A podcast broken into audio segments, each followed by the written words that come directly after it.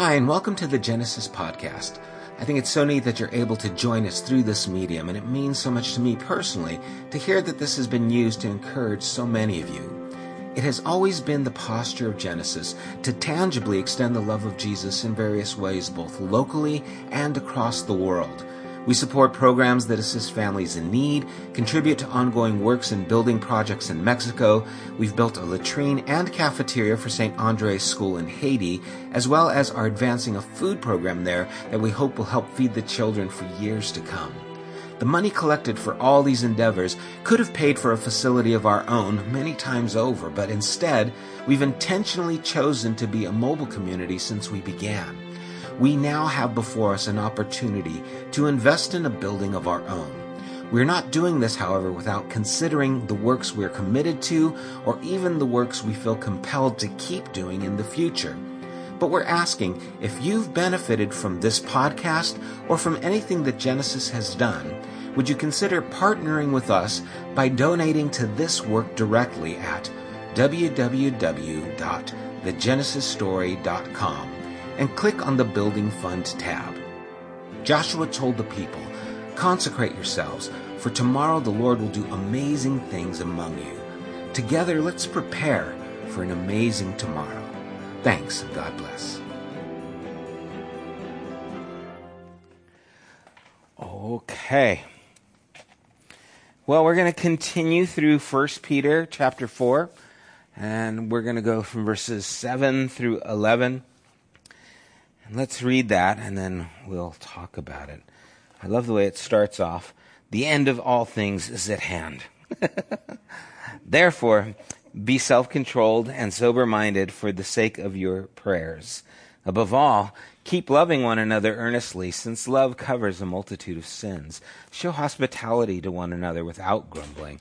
As each has received a gift, use it to serve one another as God's stewards of God's varied grace. Whoever speaks as one who speaks oracles of God, whoever serves as one who serves by the strength that God supplies, in order that in everything God may be glorified through Jesus Christ. To him belong glory and dominion forever and ever. Amen.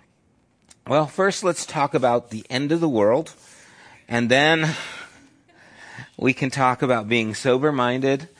We'll talk about being people of love and people who serve. That'll be kind of the things that we're going to talk about at the beginning. And, you know, when you hear a phrase, the end of all things is at hand, I don't know what comes to your mind, but a lot of what comes to my mind are the things that I've heard concerning the end times, whether it's Late Great Planet Earth by Hal Lindsey. Who remembers that one? Boy, that was a long time ago. Or things along that line, this biblical prophecy of this doomsday and how things are going to end. But you see, this doesn't mean that this space time universe continuum is about to come to a shuddering halt. Really, think about how that wouldn't be an evidence of a God who created and loved and is renewing all things.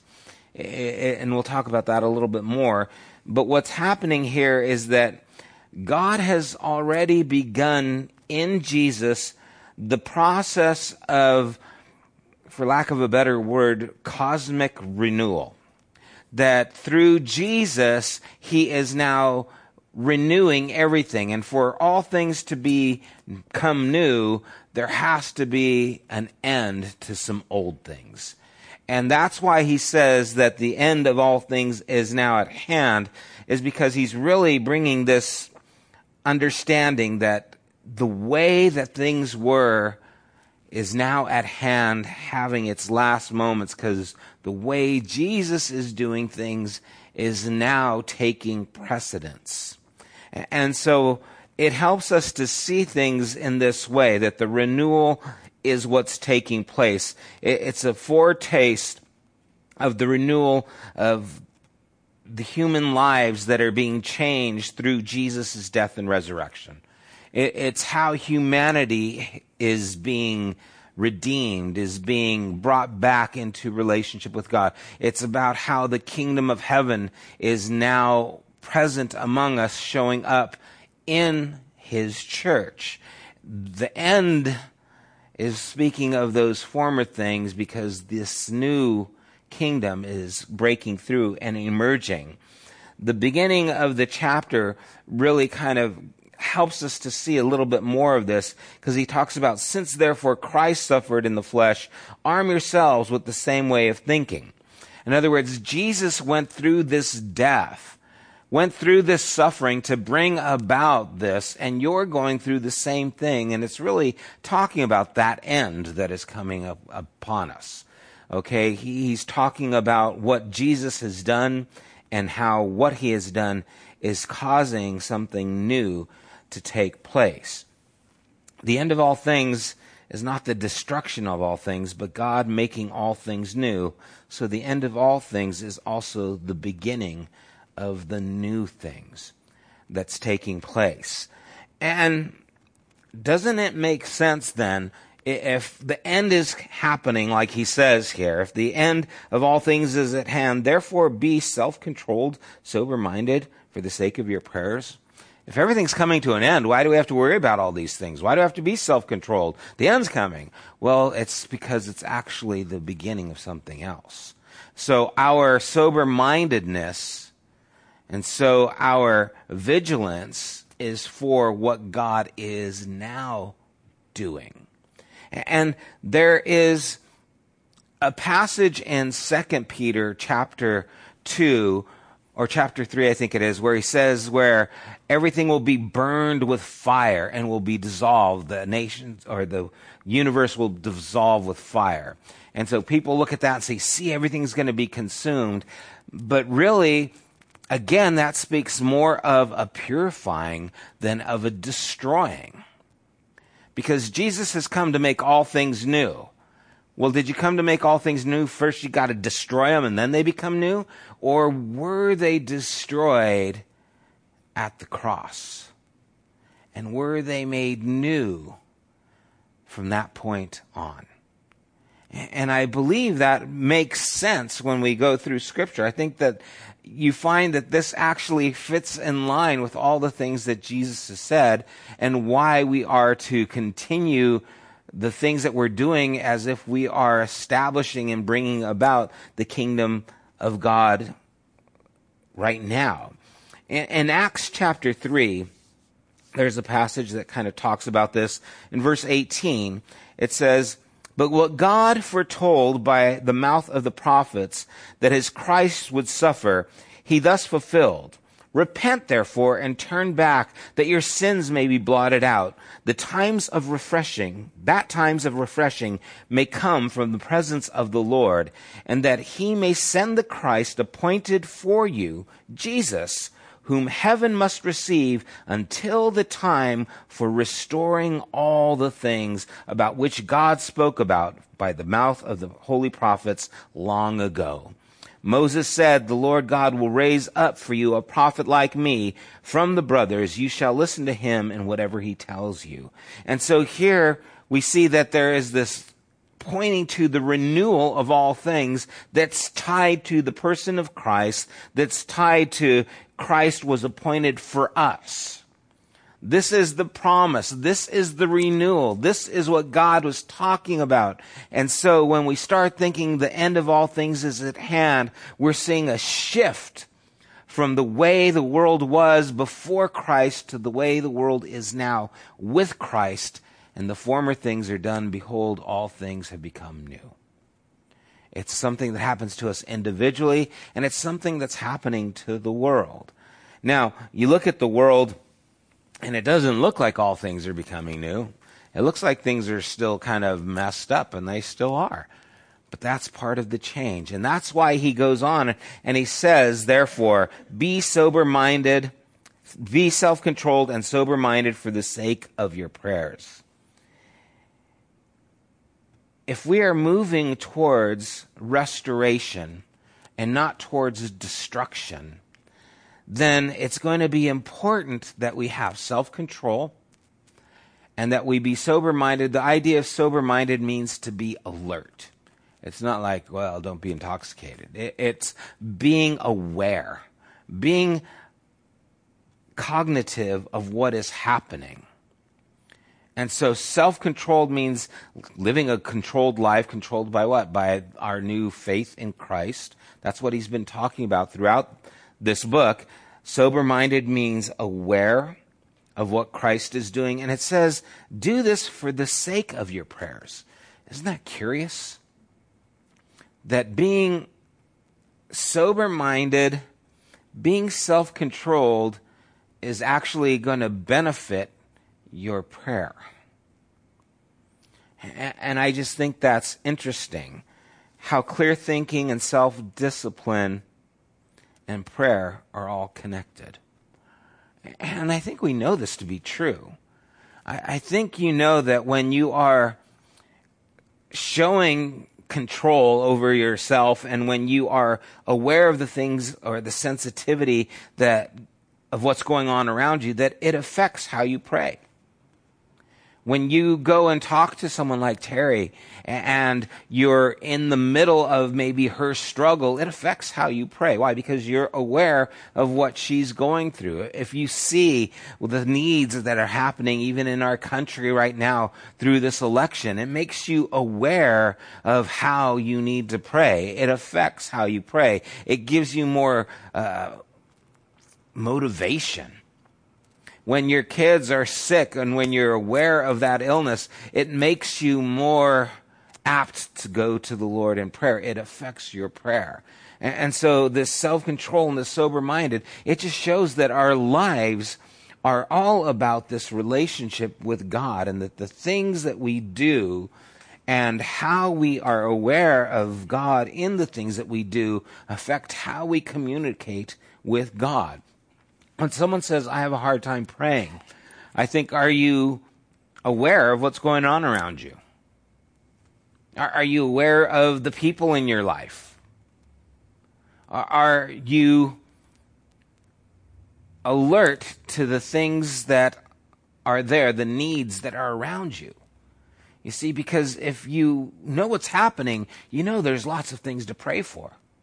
I mean, we prayed here and we just touched. I know a lot of us could pray a lot longer because there's a lot more things that come to mind. When Karina and I all sit down and pray, she'll hold back because she could keep going, right? Because she can pray and she knows, well, I know I'm with you, so I know you're not as spiritual as me, so I'll keep praying. She doesn't say that. But there's so many things that we could pray about. Why? Because we're aware because we're sober minded, because we see clearly how things are. And so when someone has a hard time finding something to pray for, it usually means you're not aware. And it's not a condemnation, it's hopefully to help you see that maybe what you need to do is be awake to the things that are going on. And maybe the self control needs to take place so that you can see that maybe your life is being indulgent and consuming, and so you're unaware of what's happening around you. Because that's what usually happens when I'm self indulgent. I'm not thinking of others, I'm just thinking of myself. So I'm not sober minded, and so it affects my prayers in a negative way. And so that idea of sober minded it's something that's interesting in how it's supposed to take place. Because when I think of the being sober minded or being, yeah, when I think of being alert or sober minded, prayer is not the first thing that comes to my mind. You know, all right, be alert, everybody. Oh, yeah, you're talking about prayer. Is that what comes to your mind? But that's really what should be. I'm so aware that I'm so communicating to God. And we see a time in the Gospels where this idea of being alert takes place. When Jesus went to the garden before he was betrayed and he was praying all night and, and Peter was there with him. And Jesus says, wait here. Okay. I'm going to go and pray with me. Stay awake. Be alert. Be sober minded. And we know that Jesus went and prayed, and, then he would come back, and an hour later, and they had fallen asleep. And he said, Couldn't you watch Couldn't you be awake? Couldn't you be alert for one hour? And, and, there was this warning watch and pray that you not, may not enter into temptation. The spirit indeed is willing, but the flesh is weak. You see, that's why we have to have self control. That's why we have to be sober minded because the spirit is willing, but the flesh is weak. And what strengthens the flesh is prayer. What strengthens us is this sober mindedness, this being alert, this self control, not li- living indulgent lives. And, and we see this idea of being sober minded throughout this book in chapter 1, verse 13.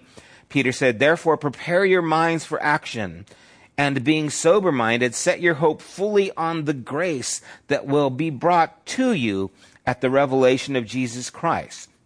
So, in the midst of your struggles, you're alert by being sober minded that there is hope in the middle of the struggle that is given through Jesus Christ. But you have to be sober minded. You have to be alert to those things. You see, if you're going through something and you're feeling like, man, there's just, it's bleak and I can't see the end of this. And I don't know how many times uh, that happens to you, but it happens to me pretty often. Where I'll go through something and I'll just, man, this is messed up. And all I do is think this is bad and this isn't going to get any better. And I, and I just start spinning out and I have to become sober minded. I have to wait a second, snap out of it, Sam. Wake up. Where is Jesus? Because that's where your hope is. And I love how it talks about hope fully on the grace that will be brought to you at the revelation of Jesus. There is grace to be found when Jesus is revealed. Be sober minded in this grace. In chapter 5, which we'll get to, says, Be sober minded, be watchful. Your adversary, the devil, prowls around like a roaring lion, seeking someone to devour. Alert prayer sees the opposition to your soul. Alert prayer is aware that there is more taking place. And so, this idea of being sober minded is so important to this life, this new life that God is giving. It's so important to the transformation. It's so important to what he talks about here when he says the end of all things are at hand. Well, we better be alert then for the things that God is doing. We better be ready living that life so that when God is working, we can step in and do that work. And that's really where he starts pushing us to. He starts pushing to this place of, okay, you're sober minded, right? You're, you're going to be self controlled for the sake of your prayers. And then he says in verse 8, above all, keep loving one another earnestly since love covers a multitude of sins. Above all, keep loving one another. Above all. Above everything else, keep loving one another. And I, I think, well, who do I have to love?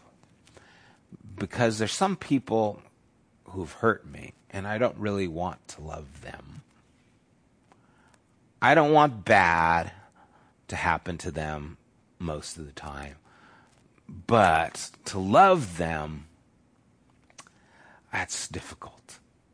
But above all, we're to love one another. Now, he's definitely speaking to those who are followers of Jesus because there should be this kind of unity. But think of how divisive the church is. And I think about my own attitude towards people because there's some people I strongly disagree with in how they see the God I worship. I strongly disagree with them. But above all, I need to love them. Above my disagreement. Well, I, I, think they're they're manipulating the scripture and they're they're bringing harm to the image of who Jesus really is.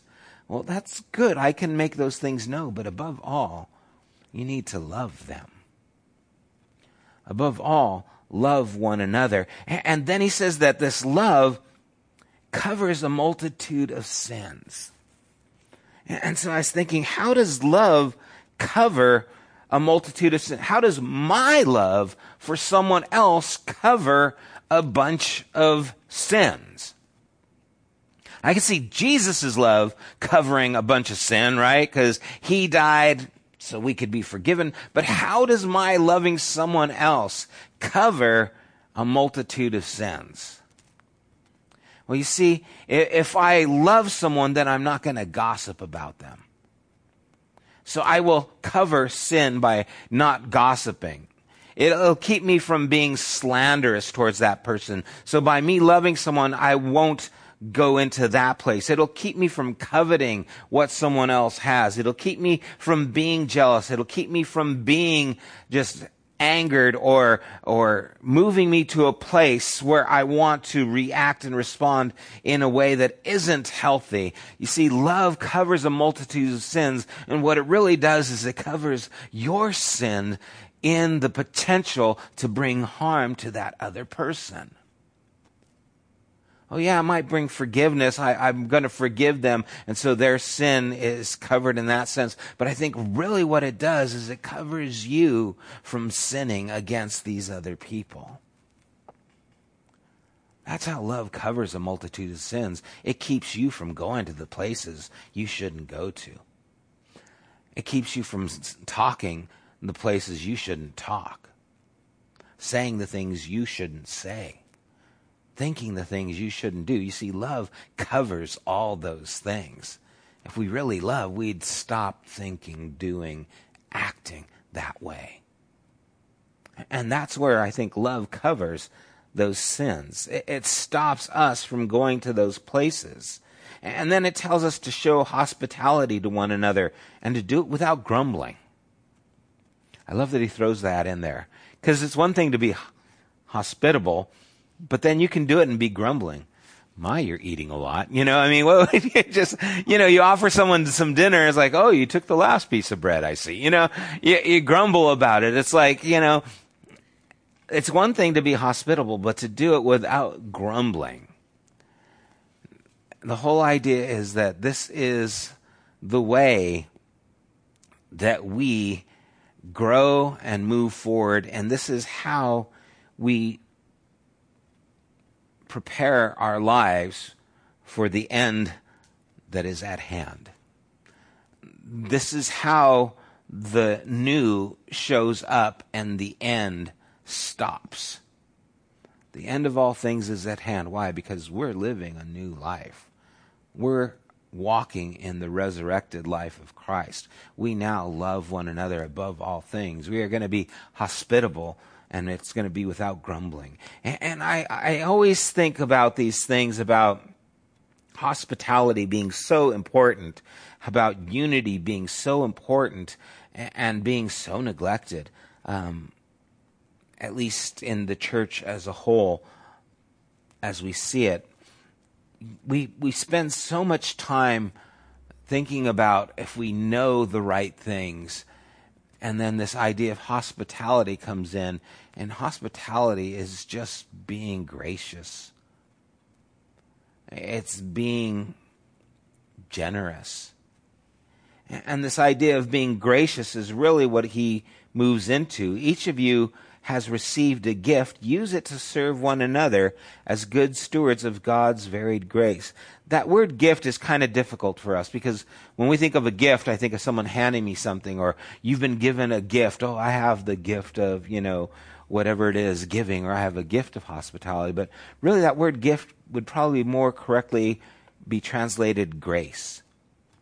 You see, each has received grace.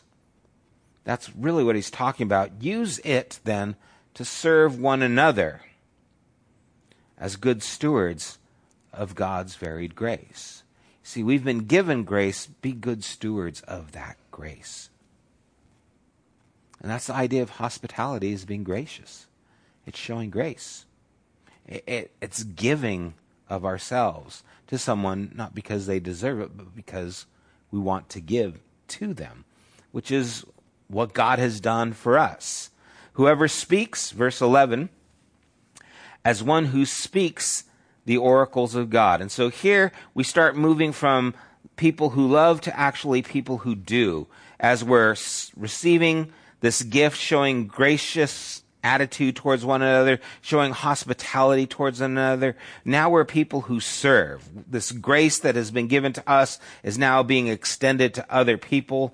Grace, and now it shows up in the things we do.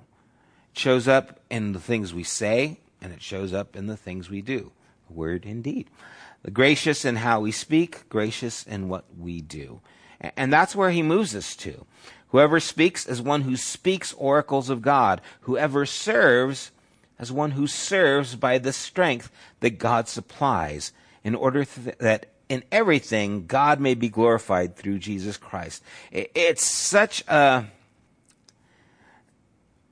strange thing. I mean, we're to admonish one another. We're to encourage one another. We're to confess our sins to one another. We're to instruct one another. We're to stir each other up to love and good deeds.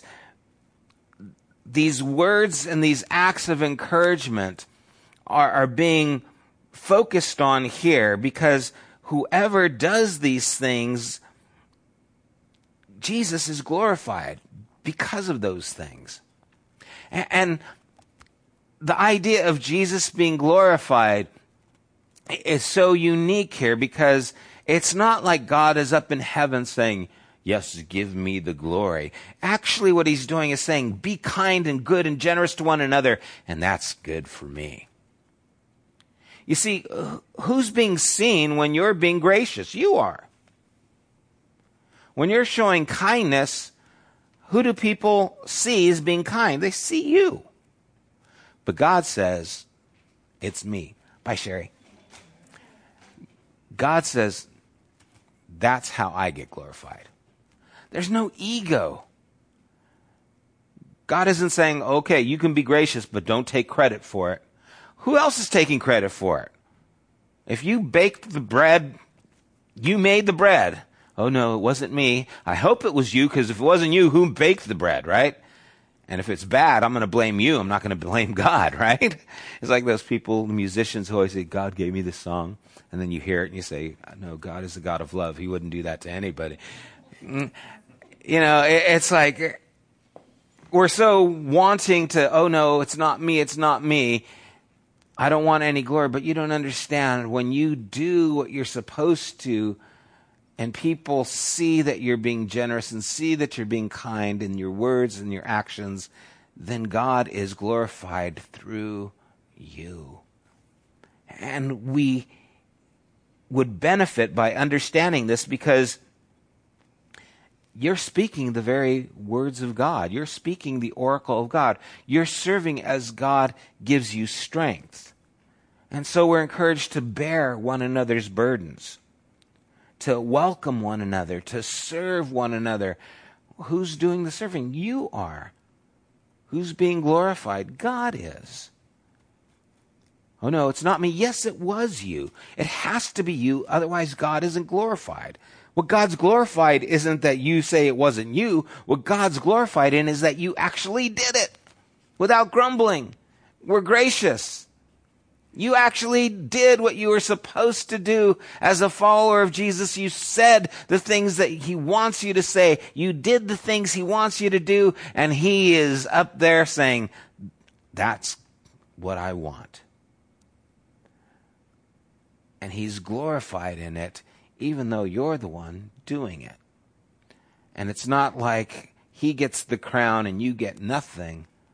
No, he's sharing what he has with you. He has already extended His grace to us, and now we are sharing it with one another. And the whole thing is pointing to this kind of relational aspect where we are in a living relationship with God, and it is supposed to affect the relationships of everyone and everything around us. that it is supposed to have an effect on the core of who you are. You see, if you belong to Jesus, then it changes something about you that affects everything about you. And so every now and then, maybe it's good to stop and say, has the change taken place deep enough? A- am I really changed or am I just going to church? You know, I go to church regularly, but when I go to work, I'm really the same person I was. I don't have different values. I don't try to be gracious. I'm not trying to serve. I'm not trying to be an example of Jesus. I'm just trying to be me, but at work. When I go to church, I'll clean up my talk. I'll put on the good clothes. And I'll try and put a, a cover on it. But you see, what he's talking about is something that's taking place at the core of who we are. And that's why the end of all things is at hand, because there is something dramatic that takes place when Jesus becomes a part of our lives. There is indeed an end. He's talked about baptism before. We've talked about this idea of death. There is a dying that has to happen so that a life can be born new in what God is doing. And by this, and through this, that's how we respond. That's how we bring glory to God. And it says in verse uh, 11 there, the end of 11, that in order that in everything God may be glorified through Jesus, to him belong glory and dominion forever and ever.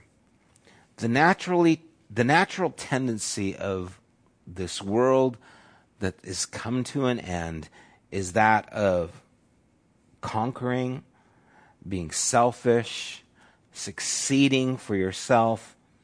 But Jesus has come to serve the world. He's come to bring generosity. He's come to bring charity.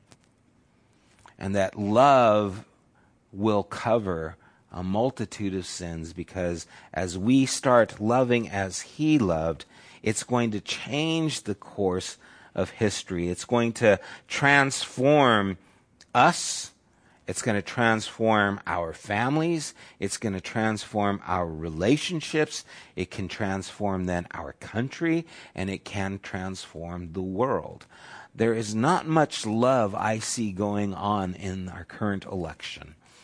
I don't see Hillary loving Donald. I don't see Donald loving Hillary. I don't see Republicans loving Democrats. I don't see Democrats loving Republicans. And I don't see Jesus in that behavior at all. And when I see someone actually caring, loving, then it stands out. And I think that stands out above. You see, whoever wins this election does not have the power that Peter is talking about here, where the end has come to all things and this new has come about. Whatever happens in this election, it will not stop in one moment, in one little bit, the work of God from continuing. The work of God will not be hindered by any man, by any party, by any king, by any government. It's not going to stop it. It's not going to hinder it at one bit. But you know what's hindering is when people who name themselves as Christ don't, above all things, love one another. That slows it down. And that does not bring glory to God. See, what brings glory is above all things, love one another above all things, show this grace. Serve one another. This is how God is glorified. This is how he's seen. When it talks about glorified, it means he is seen. And so, Peter again is being very subversive and the area where he's talking about, because he's talking about a place where Rome was governing, and he very well meant the end of all things. This government, it's it's doomed. It was. The end of the Roman government came was hundred years later, a couple hundred years later, But it began here. The same thing is true throughout history. And it should be true. And I think if we can grab hold of this, that it'll be true for us as well. But I'm telling you, we got to let go of a lot of the old if the new is going to take place. And some of that old that has to be let go of is some of the traditions that we've held on to, that we think is what Jesus stands for. I, I um, was talking with someone about the political arena, and they mentioned the idea well, you know, this candidate is against abortion and this one is for abortion, and that was kind of their litmus test, you know. And my thoughts were well, has any president been able to stop what is happening in society? And the answer is no. Has any law been able to stop the momentum of what is happening in our society? And the answer is no. Whether it's abortion, whether it's same sex marriage, you know, all the things that have been put out there to try and stop these things have failed. And we keep trying to reestablish things that didn't work thinking that, well, no, this is right, so I need to make my stand here. But what we don't do is what I think the gospel does. You see, when you're showing hospitality to someone, when you're being gracious to someone, when you're involved with the life of someone who maybe is pregnant, unwanted pregnancy, but you're involved with their life, you see, now you have a voice in their life. When you help someone to learn or educate someone about what's going on instead of condemning them for what they may do, then that's hospitality. Then that's being gracious. That's extending grace to them.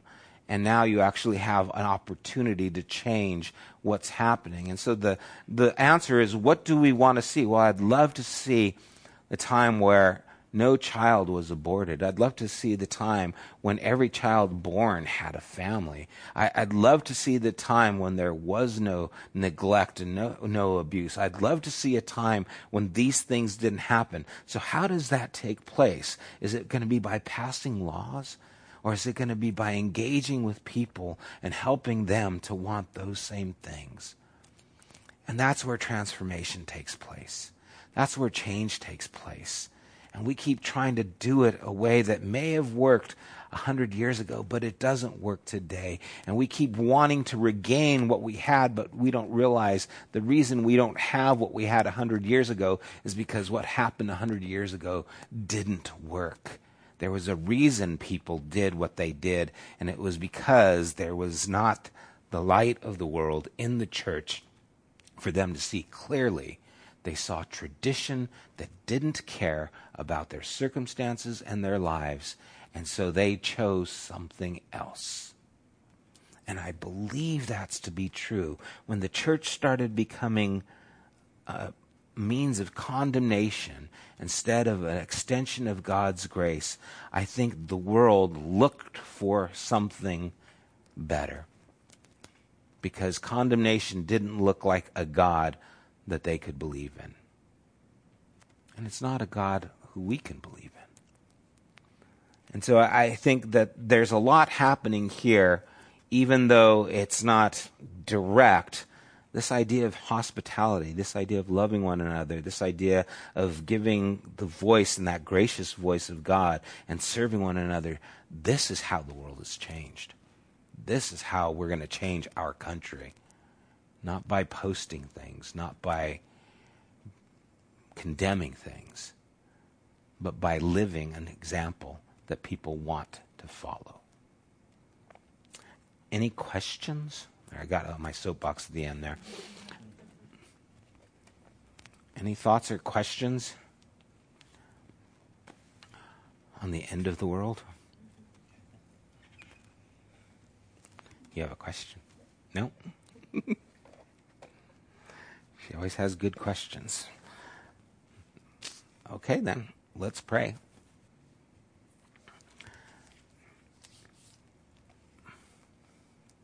Father, it's so easy to read, above all things, love one another and be hospitable, but it's not always easy to do. And it always requires us to extend ourselves beyond our comfort, and it always requires us to give what we don't have naturally. So, really, what it requires is for us to bend our knee and ask you to supply the things that we lack so that we can be your voice, so that we can serve with the strength that you give, so that we can, above all things, love others and show hospitality. And God, I pray that we would do that. I pray that more than we would learn all the right things, we would live in line with who you are. Lord, that's how we know we believe the right things. And I pray for your church, God, in the United States and in this country that is so divided. I pray, Father, that above all things we would love one another. I, I pray, God, that we would put aside the differences that if we would see in a large way, uh, they're just not as important as we make them out to be. So I pray, God, you give us eyes to see and hearts to understand the things that we talked about today, that they would become a reality in our lives. And I ask it in Jesus' name. Amen. You have been listening to the Genesis podcast. We invite you to join us at one of our weekly gatherings. You can find more information at www.thegenesisstory.com as well as opportunities to help financially support this podcast. Thank you for listening.